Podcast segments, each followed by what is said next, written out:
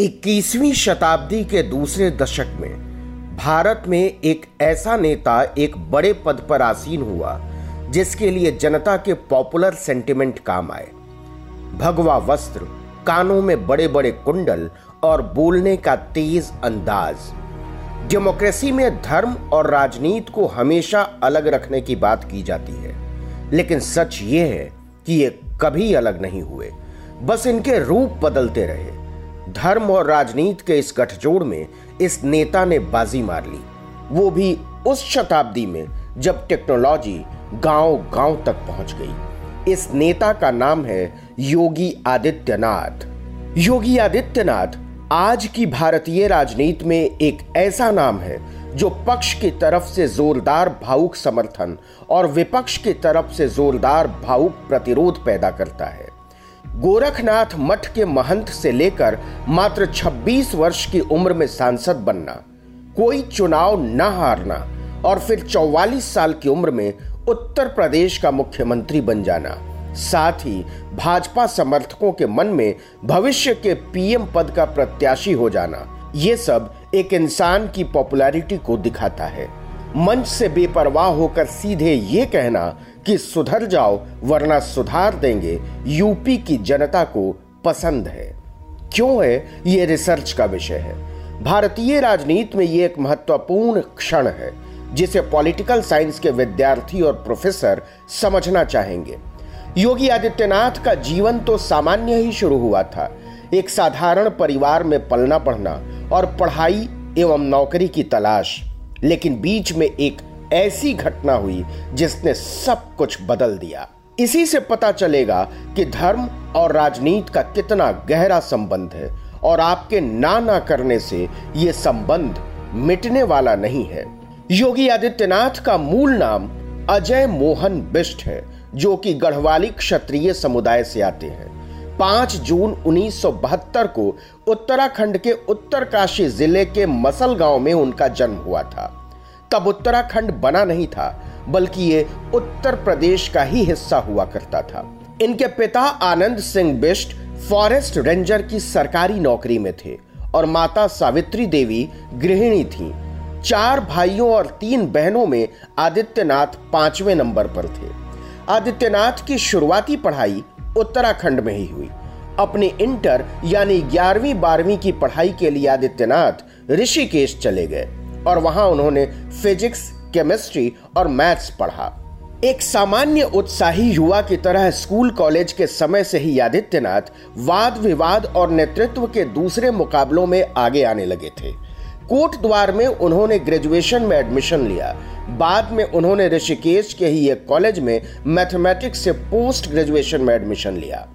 College में पढ़ते हुए आदित्यनाथ भाजपा के छात्र विंग अखिल भारतीय विद्यार्थी परिषद में शामिल हो चुके थे। यह एक दिलचस्प किस्सा है। उन्नीस में अपने कॉलेज में छात्र राजनीति में सेक्रेटरी की पोजीशन के लिए आदित्यनाथ चुनाव लड़ना चाहते थे। लेकिन उनके साथ के ही एक और छात्र विद्यार्थी परिषद से ही लड़ना चाहते थे। परिषद ने किसी तीसरे व्यक्ति को टिकट दे दिया। नाराज़ होकर आदित्यनाथ स्वतंत्र रूप से चुनाव लड़े। लेकिन हार गए। ये उनके चुनावी जीवन की एकमात्र हार है। पर यहाँ पर एक शुरुआत हो चुकी थी, लेकिन कोई राजनीतिक बैकग्राउंड नहीं था। यही राजनीतिक बैकग्राउंड आया बिल्कुल अप्रत्याशित रूप से। इसकी कोई दूसरी मिसाल नहीं है। उत्तराखंड में नाथ संतों और कनफटे साधुओं की परंपरा बहुत पहले से है। चूँकि ये संत अपने कानों में बड़े बड़े भारी भारी कुंडल पहनते हैं, जिनसे इनके कान फट जाते हैं, और इनको कनफटे साधु भी कहा जाता है। इन साधुओं का सबसे बड़ा मठ गोरखपुर में है। इसी उत्तराखंड से महंत अवैद्यनाथ भी निकले थे, जो कि नाथ पंथी संत थे, और वो गोरखपुर मठ में रहते थे। तो उत्तराखंड के वासी अजय मोहन बिष्ट कॉलेज के दौरान ही गोरखपुर आने जाने लगे थे। धीरे धीरे मठ का प्रभाव बढ़ने लगा। पढ़ाई, नौकरी और विवाह, एक सामान्य परिवार का यह लक्ष्य पीछे छूटने लगा और अजय ने संन्यास लेने का मन बनाया। महंत अवैद्यनाथ ने मना भी नहीं किया। क्यों ही करते? उन्होंने ही अजय को संन्यास दिलाया। नवंबर उन्नीस सौ तिरानवे में अजय ने अपने परिवार, पढ़ाई गाँव गिराव सब कुछ को त्याग कर संन्यास ले लिया। 15 फरवरी उन्नीस सौ चौरानवे को वसंत पंचमी के दिन वो नाथ पंथी योगी बन गए। नया नाम हो गया योगी आदित्यनाथ। संन्यास लेने के बाद एक दिन जब वो घर पहुँचे तो सिर मुंडाए, कानों में कुंडल पहने और गेरुआ वस्त्र धारण किए योगी आदित्यनाथ खड़े थे। वो लड़का अजय मोहन बिष्ट अपना रूप त्याग चुका था। जब परिवार को पता चला तो उन्हें झटका लगा। उन्हें यकीन ही नहीं हुआ। माँ आँखों में आँसू लिए देखती रही। ये वो वक्त था जब बहुत से लड़के सन्यासी बनने चले जाते थे। परिवार के परिवार उन्हें खोजते रहते थे। लेकिन यहाँ तो अजय मोहन बिस्ट से उनका बेटा योगी आदित्यनाथ बन गया था। लेकिन वो गायब नहीं हुआ। वो वापस आया था माँ से भिक्षा लेने। मान्यता है कि घर से भिक्षा लेने के बाद ही संकल्प पूरा होता है। उन लोगों ने समझाने की बहुत कोशिश की, पर तब तक आदित्यनाथ अपना रास्ता चुन चुके थे।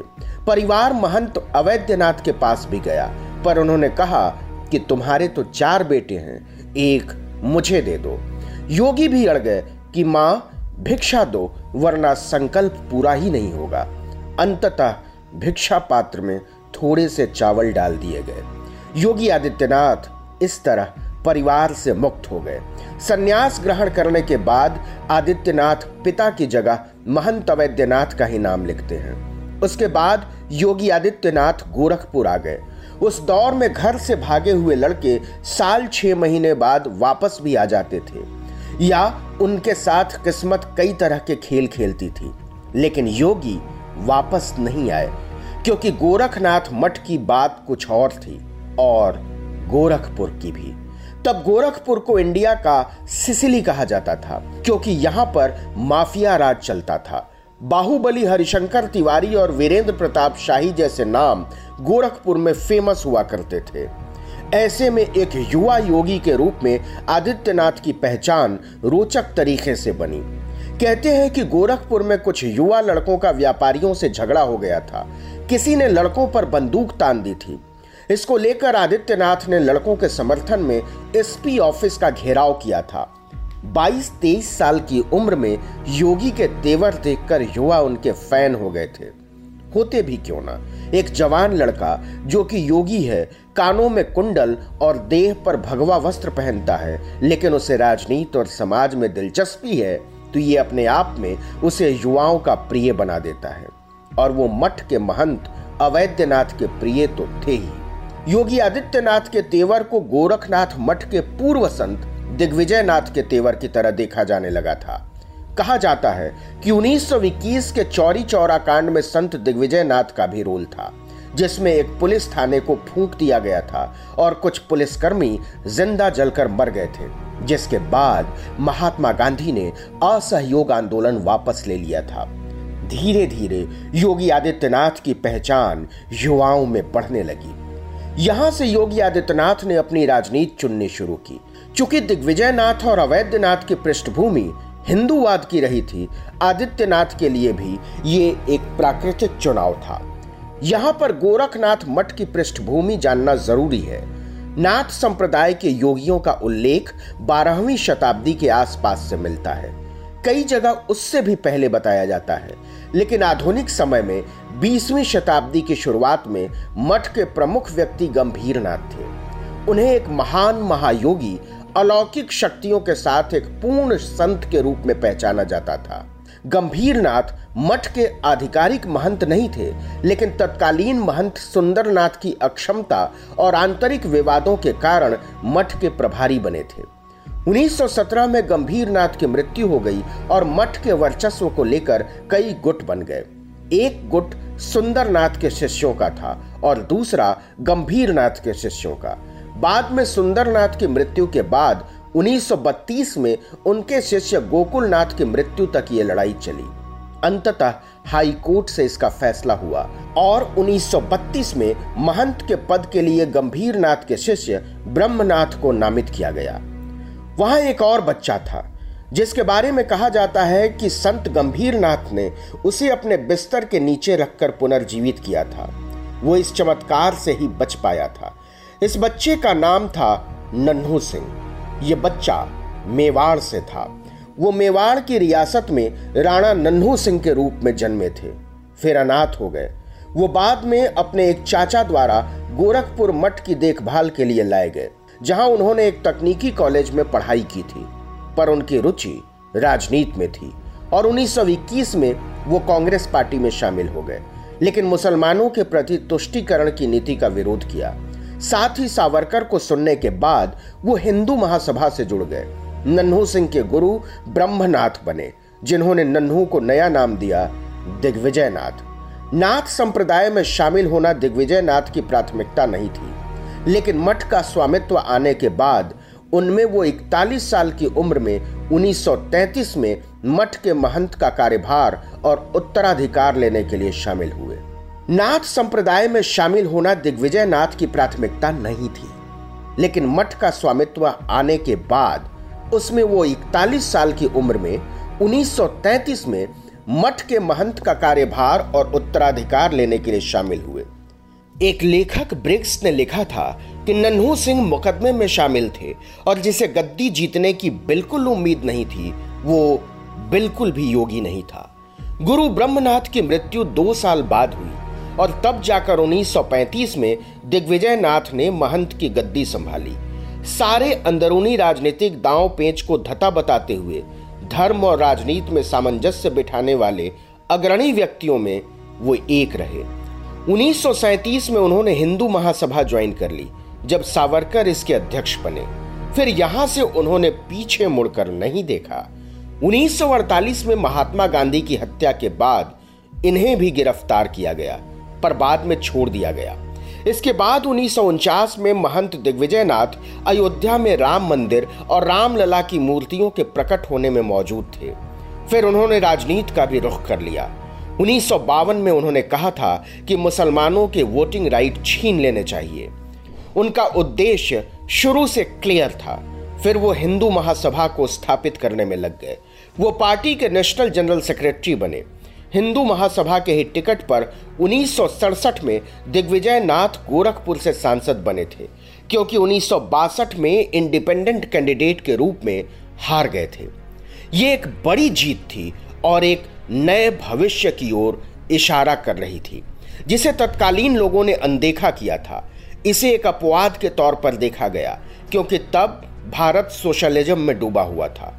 दिग्विजय नाथ के प्रिय शिष्य थे महंत अवैद्यनाथ उन्नीस में दिग्विजय नाथ की मृत्यु के बाद मठ के महंत अवैधनाथ ही बने। उन्होंने भी दिग्विजय नाथ की परंपरा को ही आगे बढ़ाया। उन्नीस में रामलला की मूर्तियों के कथित रूप से प्रकट होने से जो मामला शुरू हुआ था, वो शिष्य महंत अवैधनाथ ने भी आगे बढ़ाया। वो दिग्विजय नाथ को पिता मानते थे। उनकी ही तरह वो भी राजनीति में बने रहे। उन्नीस सौ बासठ, उन्नीस सौ सड़सठ उन्नीस और 1977 में वो मनीराम विधानसभा से विधायक बनते रहे। 1970 में वो गोरखपुर से निर्दलीय सांसद भी बने। बाद में उन्नीस में हिंदू महासभा के कैंडिडेट के रूप में भी सांसद बने। दिग्विजय नाथ ने राम मंदिर का जो आंदोलन शुरू किया था, उसे धीरे धीरे आरएसएस और विश्व हिंदू परिषद ने अपने हाथों में ले लिया था। नब्बे के दशक में जब बाबरी मस्जिद और राम मंदिर के मुद्दे ने राष्ट्रीय ज़ोर पकड़ा, तब मठ और संघ करीब आए। उन्नीस में अवैधनाथ भाजपा में शामिल होकर भाजपा से ही गोरखपुर के सांसद बने। बाद में वो उन्नीस में भी सांसद बने, लेकिन मठ को उन्होंने भाजपा और संघ से स्वतंत्र बनाए रखा। उन्नीस सौ चौरानबे में अवैधनाथ का स्वास्थ्य बिगड़ने लगा और उनके शिष्य आदित्यनाथ को उनका उत्तराधिकारी माना जाने लगा। उन्नीस में स्वास्थ्य कारणों से अवैधनाथ ने चुनाव न लड़ने का फैसला किया और इस प्रकार उन्नीस में ही 26 साल की उम्र में छब्बीस हज़ार वोटों से जीतकर युवा योगी आदित्यनाथ भारत की संसद में सांसद बनकर पहुँचे। योगी आदित्यनाथ के पास धर्म और राजनीति की एक लंबी विरासत थी, जो भारत की आज़ादी के पहले से ही जारी थी। मठ के महंत अपने पूर्व महंतों को पिता मानते हैं। इस प्रकार देखें तो एक रोमांचक तरीके से एक मठ परिवार का गोरखपुर में वर्चस्व रहा, जिसने राम मंदिर और बाबरी मस्जिद के मुद्दे पर अपना राजनैतिक वर्चस्व बनाया। उन्नीस सौ चौरासी से पहले कांग्रेस छह बार गोरखपुर से जीती थी, लेकिन राम मंदिर आंदोलन के बाद यह सीट भाजपा को चली गई। या यूँ कहें कि मठ की तो अतिशयोक्ति नहीं होगी। पर यहाँ पर यह समझना रोचक होगा कि नाथ संप्रदाय अपने मूल रूप में ब्राह्मणवाद के खिलाफ था, लेकिन प्रैक्टिकल रूप में क्षत्रिय समाज के लोग मठ के महंत बनते रहे। एक प्रकार से गुरु शिष्य परंपरा चल पड़ी। हालाँकि 1999 में लोकसभा चुनाव में योगी आदित्यनाथ को राजनैतिक झटका लगा था। 1999 में वो मात्र 7000 वोटों से जीत पाए थे, लेकिन यहाँ से वो राजनीति सीखने लगे। और अपनी राजनीति बिल्कुल अलग कर दी। 1999 में समाजवादी पार्टी के नेता तलत अज़ीज़ पर जेल भरो आंदोलन के दौरान फायरिंग हुई। यह घटना कब्रिस्तान में एक पीपल के पेड़ को काटने को लेकर शुरू हुई थी। मुस्लिम पक्ष का कहना था कि यह सूखा पेड़ था। वहीं हिंदू पक्ष इसे अपनी आस्था से जोड़ रहा था। कथित रूप से पेड़ कटने के बाद कब्रिस्तान में पीपल के पौधे रोप दिए गए थे। इस पूरी घटना में योगी आदित्यनाथ का भी नाम आया। सच जो भी रहा हो, राजनीतिक फ़ायदा होने लगा। राजनीति में यही तो होता है bad publicity is also good publicity चर्चा होनी चाहिए। ये ना हो कि लोग आपके बारे में खराब भी ना बोलें। पूर्वांचल में युवाओं की तादाद काफ़ी रही है, और योगी आदित्यनाथ इस बात को भली भांति समझते थे। 2002 में रामनवमी के अवसर पर योगी आदित्यनाथ ने हिंदू युवा वाहिनी नाम का संगठन बनाया, जिसमें पूर्वांचल के ढेर सारे युवा जुड़े। इस संगठन का मुख्य उद्देश्य हिंदू हितों की रक्षा करना था। रिपोर्ट्स के मुताबिक, उसी साल कुशीनगर में कथित रूप से एक हिंदू लड़की के बलात्कार के बाद कथित तौर पर लगभग 50 मुस्लिम घरों को जला दिया गया था। योगी आदित्यनाथ पर इस मामले में उंगलियाँ उठी, लेकिन उनको नामजद नहीं किया गया। पर इस घटना ने पूरे क्षेत्र की राजनीति में ध्रुवीकरण लाना शुरू किया। इसके बाद योगी आदित्यनाथ ने हिंदू हितों की परिभाषाएँ चुनकर उन पर काम करना शुरू किया। पहला काम शुरू हुआ घर वापसी का, यानी दूसरे धर्मों में गए लोगों को हिंदू धर्म में वापस लाना। 2005 में यूपी के एटा में 5000 लोगों को हिंदू धर्म में वापस लाया गया। कहा जाता है कि योगी ने उस वक्त कहा था कि मैं तब तक नहीं रुकूँगा जब तक कि यूपी और फिर भारत एक हिंदू राष्ट्र न बन जाए। मठ की राजनीतिक परंपरा में उद्देश्य बहुत साफ़ हुआ करते थे। लेकिन उस वक्त यूपी की राजनीति में भाजपा की हैसियत बहुत ज़्यादा नहीं थी। यूपी में सरकार बनी तो थी, लेकिन सपा और बसपा की राजनीति ने भाजपा को पीछे धकेल रखा था। मंडल ने कमंडल के होश फाख्ता कर रखे थे। उधर योगी आदित्यनाथ और भाजपा के शीर्ष नेतृत्व में कुछ खास तालमेल नहीं था। टिकटों के बंटवारे को लेकर आपस में खींचतान चलती रहती थी। राष्ट्रीय स्वयंसेवक संघ को दोनों में बीच बचाव करना पड़ता था। लेकिन योगी को इग्नोर नहीं किया जा सकता था, क्योंकि हिंदू युवा वाहिनी एक पैरेलल संगठन बन चुका था, जो पूर्वांचल में गहरी धाक रखता था। इसकी एक बानगी भी देखने को मिली। 2002 में हिंदू महासभा से टिकट लेकर राधा मोहन दास अग्रवाल ने भाजपा के मिनिस्टर शिव प्रताप शुक्ला को गोरखपुर से हरा दिया था। इसके पीछे योगी की असंतुष्टि बताई गई थी। आरएमडी योगी के ही आदमी बताए जाते हैं। वो यहाँ से लगातार विधायक बनते रहे, जब तक कि 2022 के विधानसभा चुनाव में उनको योगी के लिए सीट नहीं छोड़नी पड़ी। इसके बाद आरएमडी अपने डॉक्टरी के पेशे में चले गए और अब इलाज करते हैं। 2007 में गोरखपुर में कथित रूप से सांप्रदायिक मामलों के चलते एक युवक की हत्या हुई और दंगे भी हुए। इसके विरोध में योगी आदित्यनाथ ने श्रद्धांजलि सभा का आयोजन किया और एक यात्रा निकाली। हालाँकि तत्कालीन मुख्यमंत्री मुलायम सिंह यादव के प्रशासन ने इसको रोकने की कोशिश की। उस वक्त योगी को गिरफ़्तार किया गया। उसी गिरफ्तारी के बाद योगी आदित्यनाथ ने बतौर गोरखपुर सांसद, भारतीय संसद में रोते हुए कहा था मैं संसद से सुरक्षा चाहता हूँ। मेरे साथ बुरा बर्ताव हुआ है।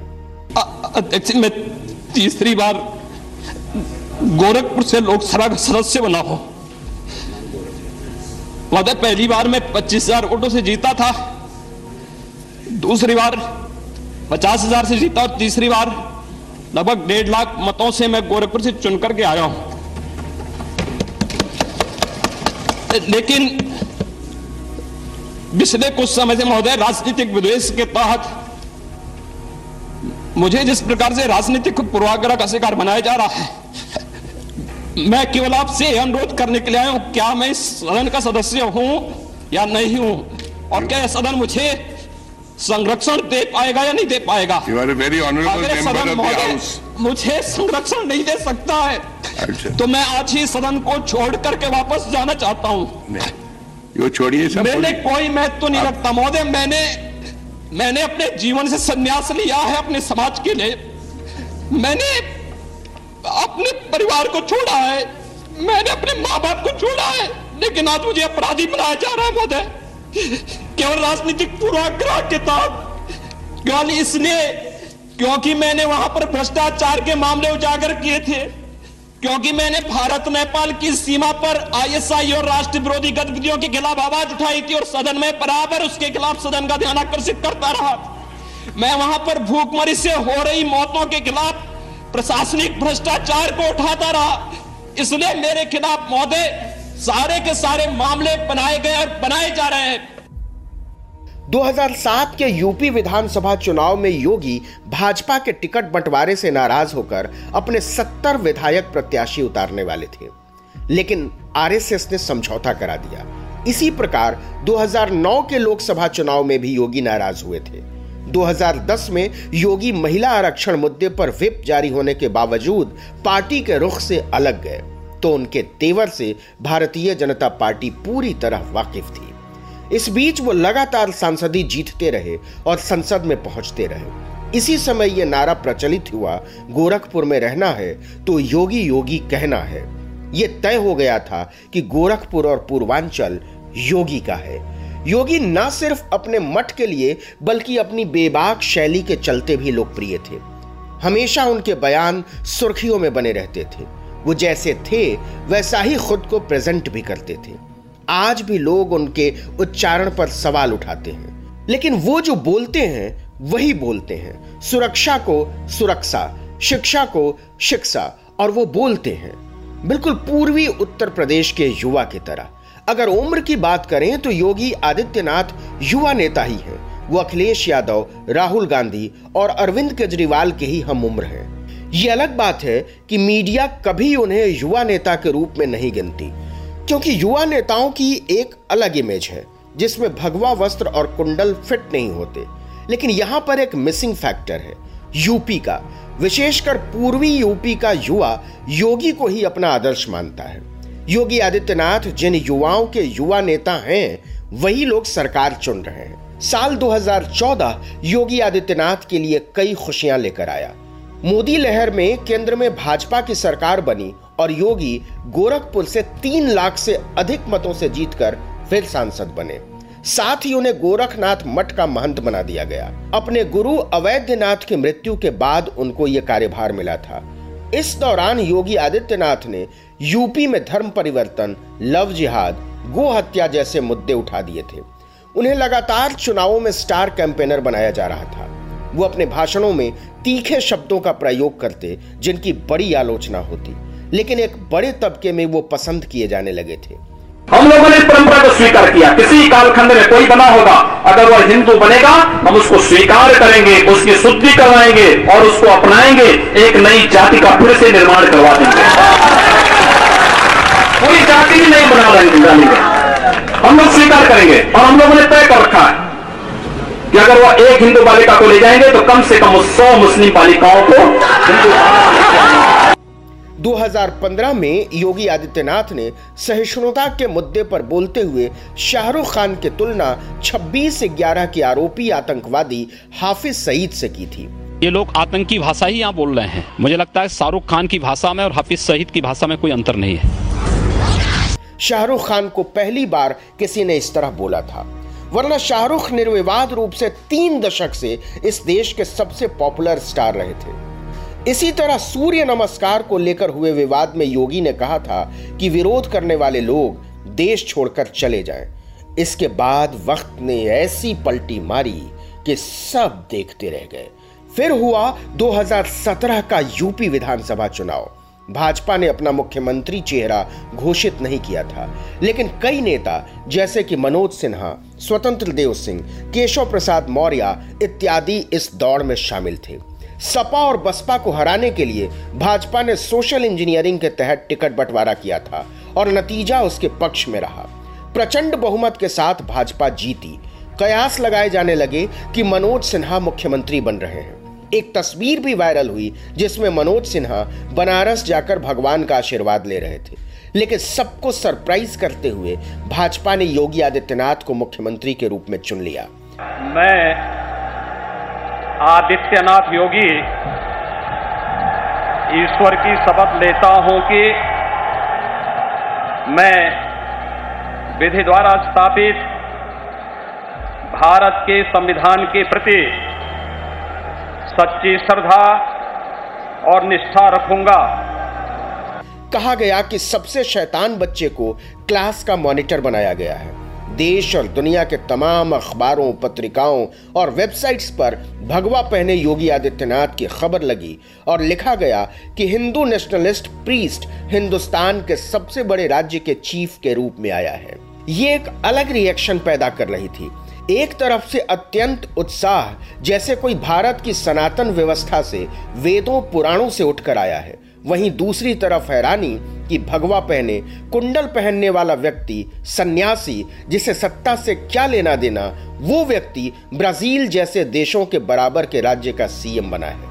पर इस राजनीति ने पूरे देश पर प्रभाव डाला, न सिर्फ़ उत्तर भारत, बल्कि दक्षिण भारत में भी।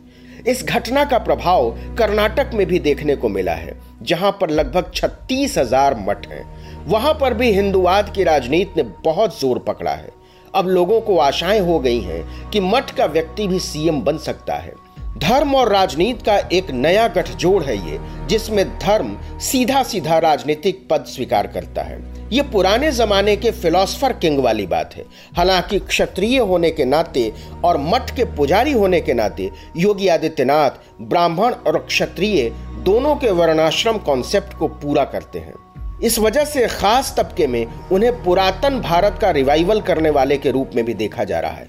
2017 में सीएम बनने के बाद योगी आदित्यनाथ ने तड़ातड़ बयान दिए और अपनी छवि एक झटके में फैसला लेने वाले नेता के रूप में बनाई। यूपी में बेलगाम अपराधियों पर कहा कि ठोक दो। जो 19 और 20 दिसंबर को हिंसा हुई, पुलिस और प्रशासन के कार्यों की तारीफ़ की जानी चाहिए कि उत्तर प्रदेश में दंगा नहीं हुआ। एक भी दंगा नहीं हुआ। और इसलिए, भाई, अगर कोई मरने के लिए आ ही रहा है तो ज़िंदा कहाँ से हो जाएगा? अब 10 मार्च के बाद देखना फिर। इनके गलिए में फिर वही तख्ती लटकती भी दिखाई देगी। और फिर एक गर्मी जो अभी किराना में और मुजफ्फरनगर में कुछ जगह दिखाई दे रही ना, ये सब शांत हो जाएगी इसके बाद। क्योंकि गर्मी कैसे शांत होगी? ये तो मैं मई और जून में भी इसको बहुत शिमला बना देता हूँ। उसी तरह बुलडोजर लेकर अपराधियों के घर गिराने को उन्होंने नॉम बना दिया। अगर ये कहा जाए कि योगी राजनीति में जो करते हैं, वो फ़ैशन बन जाता है तो अतिशयोक्ति नहीं होगी। उन्होंने जो भी किया, अन्य राज्यों में कई लोगों ने उसे फॉलो किया। अगर आप देखेंगे तो पाएँगे कि देश में चाहे कोई भी माहौल हो, योगी आदित्यनाथ हमेशा सुर्खियों में बने रहते हैं। ऐसा कोई दिन नहीं जाएगा जब उनकी बातें मीडिया की हेडलाइंस न बनती हों। यूपी में वो एक तरीके से सर्वमान्य नेता हो चुके हैं। यही वजह रही कि 2022 के विधानसभा चुनाव में जीतकर वो दोबारा मुख्यमंत्री बने। यूपी में दोबारा मुख्यमंत्री बनने की परंपरा नहीं रही है। साथ ही ये भी अंधविश्वास था कि जो सीएम नोएडा जाता है, वो अगली बार हार जाता है। लेकिन योगी नोएडा गए भी और जीते भी। योगी वर्तमान देश की वर्तमान राजनीति का प्रतिनिधित्व करते हैं। अभी उनके पास काफ़ी वक्त है और वो देश की राजनीति में महत्वपूर्ण रोल निभाते रहेंगे। इन चीज़ों के अलावा योगी आदित्यनाथ योगवाणी नामक पत्रिका के चीफ एडिटर भी रहे हैं। इसके साथ ही उन्होंने योगिक शतकर्म हठ योग राजयोग और हिंदू राष्ट्र नेपाल जैसी किताबें भी लिखी हैं। देश और दुनिया भर के नेताओं की इस यात्रा के साक्षी बने हर एपिसोड में। सभी प्रमुख पॉडकास्ट स्ट्रीमिंग वेबसाइट्स पर जियो सावन गाना एप्पल आईट्यून्स और स्पॉटिफाई पर।